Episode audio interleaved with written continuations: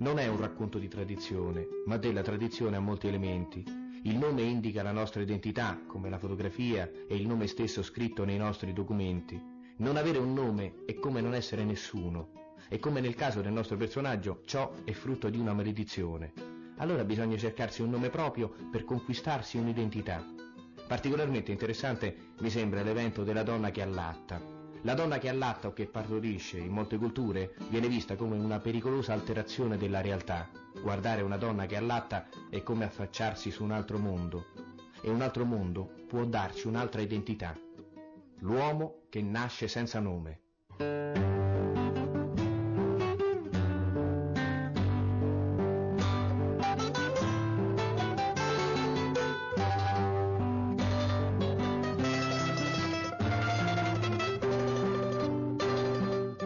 Serciarolo che rifaceva le strade un giorno prende moglie, si sposano e se ne vanno a stare in una casa.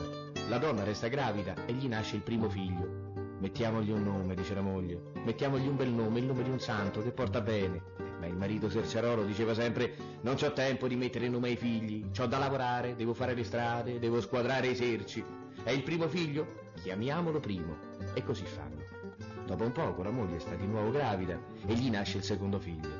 Mettiamogli un nome, dice la moglie, un bel nome di un santo che porta bene. Ma il marito Serciarolo diceva sempre non c'ho tempo di mettere nome ai figli, c'ho da lavorare, da fare le strade, da squadrare i serci. È il secondo figlio? Chiamiamolo secondo. E così fanno.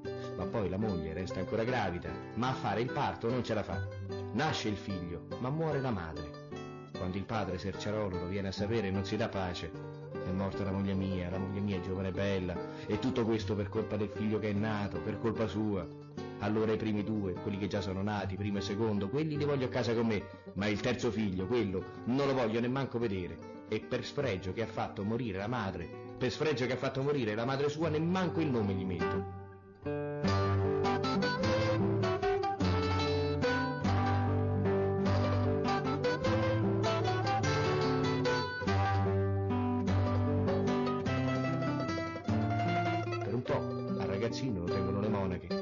Appena diventa grandicello se ne va per il mondo e dice oh, visto che un nome non me l'ha messo mai nessuno, me lo vado a cercare da solo. Lungo la strada si ferma a un'osteria, chiede un bicchiere di vino ma nessuno glielo vuole offrire. Cacciate via questo ubriaco che viene a elemosinare un bicchiere di vino, dice la gente. Ma già lo stanno per sbattere fuori che un vecchio fa, dice non lo cacciate via, che un bicchiere di vino glielo pago io e se vuole pure tutta la bottiglia. Oh, io vi ringrazio, fa il ragazzo senza nome, ma ditemi almeno come vi chiamate, che io sto proprio cercandomi un bel nome da mettermi. Io mi chiamo Ritrovato, gli dice quello che offre da bere, che quando ero ragazzino mi lasciarono solo con la sorella mia. Il padre e la madre alla sorella mia gli fanno, dice, noi andiamo a chiamare il prete per mettere nome a questo fratello tuo. Adesso lo lasciamo con te, ma stacci attenta finché non ritorniamo ma quella si è messa a guardare una mosca nella resina di una pigna e a me mi hanno portato via i corvi. Mia sorella corre, corre dietro a questi corvi, ma poi si deve fermare. Vede un forno e fa, dice, forno, forno, aiutami a ritrovare mio fratello. Sì che t'aiuto, dice il forno, ma tu mangia questa crosta di pane secco che è peccato a buttarlo via. Oh, no che non lo mangio, fa la sorella mia. A casa mangiamo solo pane bianco e se non è fresco lo diamo ai porci. Così allora cammina oltre finché non vede un pozzo. Fa, dice, pozzo, pozzo, aiutami a ritrovare il mio fratello. Sì che t'aiuto, dice il pozzo, ma tu bevi l'acqua di questo secchio. È scaldata dal sole, eh, ma adesso è peccato a buttarla via. No che non la bevo, fa la sorella mia. A casa beviamo solamente acqua di sorgente e se non è fresca la diamo alle piante. Cammina oltre e vede un perastro, un albero di pere selvatiche. Chiede, pero, pero, aiutami a ritrovare mio fratello. Sì che t'aiuto, dice il perastro, ma tu mangia questa pera selvatica, è un poco dura, ma è peccato a buttarla via. Oh no che non la mangio, fa la sorella mia. A casa mangiamo solo pere del frutteto e se non sono belle rosse, saporite, morbide, le buttiamo all'immondizia.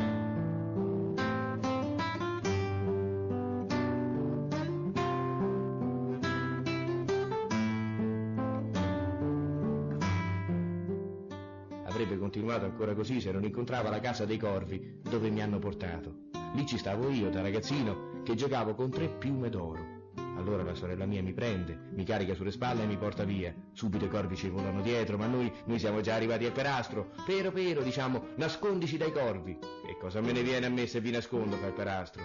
Ti diamo una piuma d'oro, diciamo noi. passano i corvi e non ci vedono tra le fronde del pero. Appena passati ce ne andiamo via verso casa. Raccogliete il cestino delle mie pere, fa l'albero, così vi ricorderete di me. E partiamo con le pere. Ma un attimo dopo ritornano i corvi e noi via verso il pozzo. Pozzo, pozzo, nascondici dai corvi che ci vogliono male. E a me che me ne viene a nascondervi fa il pozzo. Una bella piuma d'oro ti diamo. Allora infilatevi nel secchio che vi calo sotto. Quando passano i corvi allora noi riscappiamo fuori e il pozzo fa dice andate subito a casa e portatevi un secchio d'acqua così vi ricordate di me. Oh, siamo quasi arrivati alla casa nostra, che i corvi ci volano sopra la testa per acchiapparci e portarci via, e subito ci infiliamo nel forno. Forno, forno, nascondici dai corvi maledetti, che noi ti diamo una bella piuma d'oro. Passano i corvi e noi torniamo fuori. Ma prima di andarvene, dice il forno, prendete almeno un pezzo del mio pane. Non è quello appena sfornato, ma è un peccato a buttarlo via. E poi, almeno, vi ricordate di me. Per fortuna che arriviamo a casa prima che torna la madre e il padre nostro. In tempo, in tempo, arrivano con il prete per battezzarli. Oh, mo c'è il prete, fanno. Mo bisogna trovargli un bel nome. Il ragazzino è appena nato e non ci abbiamo ancora pensato. Se giocava con i sassi lo chiamavamo Sassetto, se rideva sempre lo chiamavamo Felicetto, ma così piccolo ancora non gli si può mettere un nome. Ritrovato, disse la sorella mia, chiamiamolo ritrovato e adesso vi racconto una storia. E così mi battezzarono ritrovato. Oh, è una bella storia, fa il figlio del Cersarolo, quello senza nome. E visto che mi sono messo in cammino alla ricerca di un nome per me, e tu mi hai pure offerto un bicchiere di vino, potrei prendermi il nome tuo, chiamarmi anch'io ritrovato quel momento si avvicina il figlio senza nome, uno che vende noci, che fa dice ti sei bevuto il vino e mo mangiati anche qualche noce. Fatemi presentare, io mi chiamo Giuramento. Un giorno mio padre stava ad ammazzare il maiale e mia madre, che non riusciva ad avere figli, passando accanto a lui disse i poveri non ci hanno da mangiare ma sono pieni di figli e io che sono ricca non riesco a partorire. Se partorisco, dice mia madre, giuro che regalo un maiale a ogni povero del paese.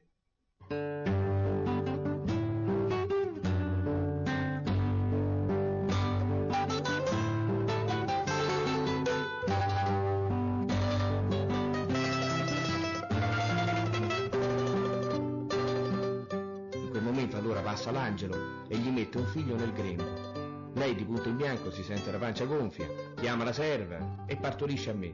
Tanta è la gioia che ha sgravato un figlio che si scorda del giuramento, ma appena che arriva all'età che, che comincia a parlare, che subito la prima parola che dico, gli dico alla madre mia, ricordati del giuramento dei maiali. E detto questo, casco in una specie di sonno che sembra morto.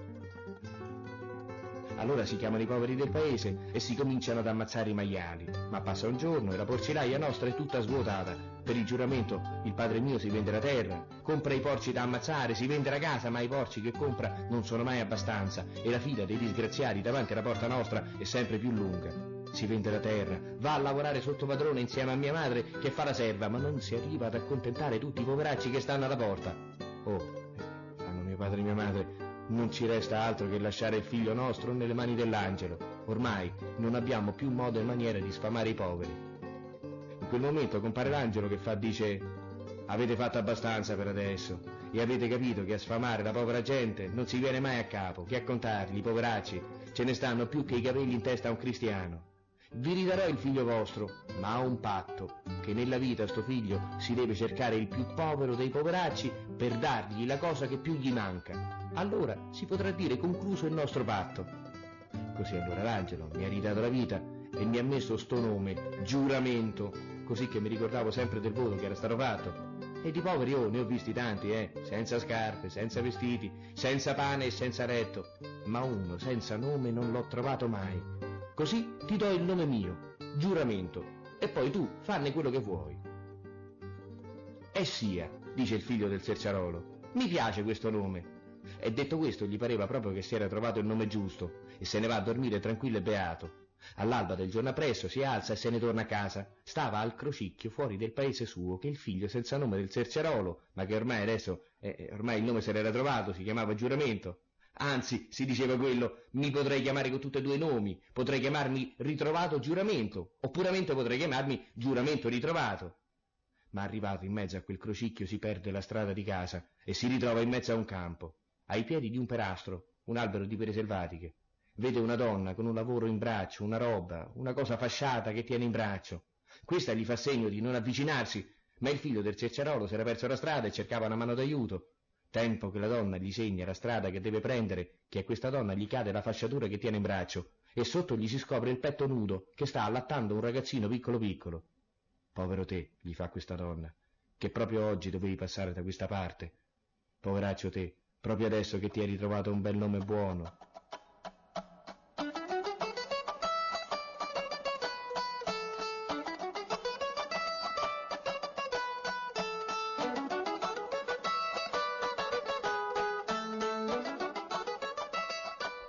Oggi questo nome non ti serve più.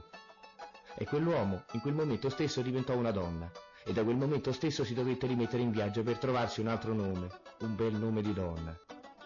Qualcuno poi dice che sette anni più tardi ripassò sotto il perastro, dove sempre la donna allattava il ragazzino, ridiventò uomo e se ne tornò a casa col suo bel nome, giuramento ritrovato.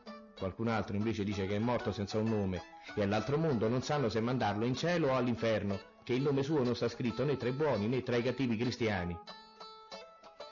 Qualcuno invece dice che di notte passa accanto alle donne gravide che stanno dormendo e gli ruba il nome dei figli loro dal grembo e quelle madri, ancora oggi, partoriscono figli senza nome.